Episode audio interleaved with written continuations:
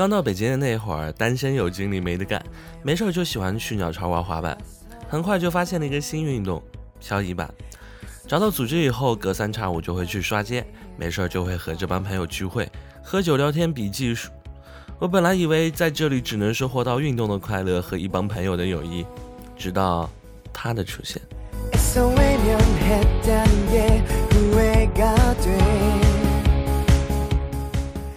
至今。我还能记得第一次见到他的画面，其实也没什么，哪有那么多韩剧的桥段呢？一头长发，穿着跨栏背心，踩着 Air Force 就这么滑过来了。逐一打过招呼以后，我才知道，原来比我熟多了。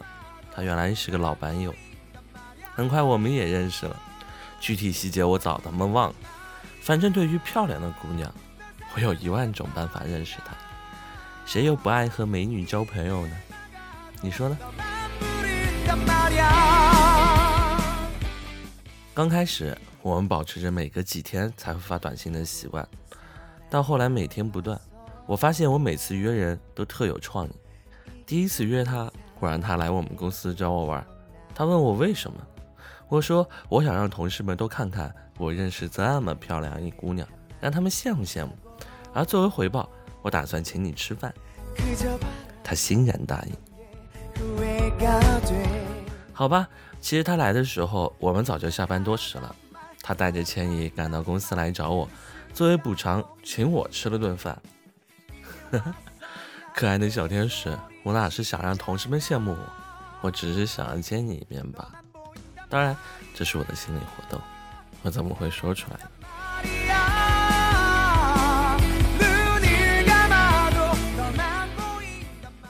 日子就这么一天天的过去了，一天半夜，他打来了电话。奶茶，带着丝丝醉意，他在那里大声喊道：“我要见你！”骑着摩托车找到他的时候，我才知道他已经不省人事了。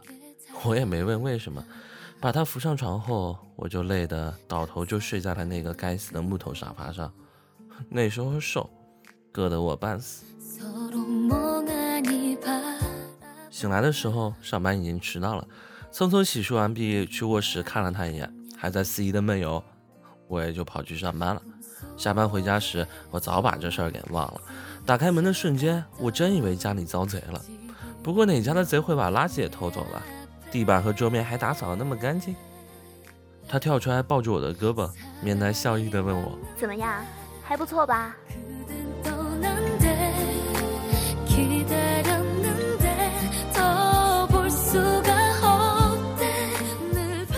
直到很晚，他也没有离开的意思，我也没有问原因，又乖乖的躺在那该死的木头沙发去了。第二天下班，我把新配的房门钥匙顺手扔给了他，他面带欣喜的收下了。后来的那几天，当我快习惯他在家中的存在时，他不见了。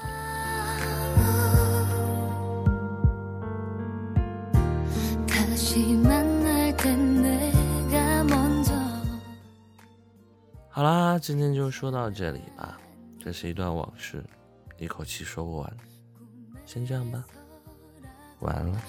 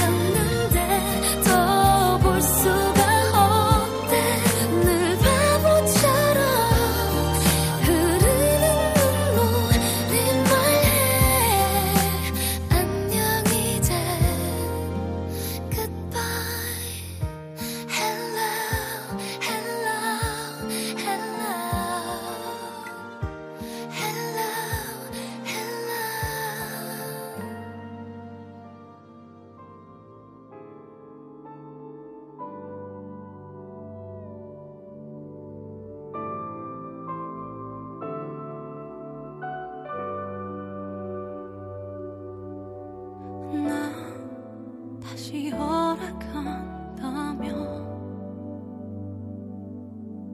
그대 다시 볼 수 있다면 내 지난 기억 속에서 그 아픔 속에서 그대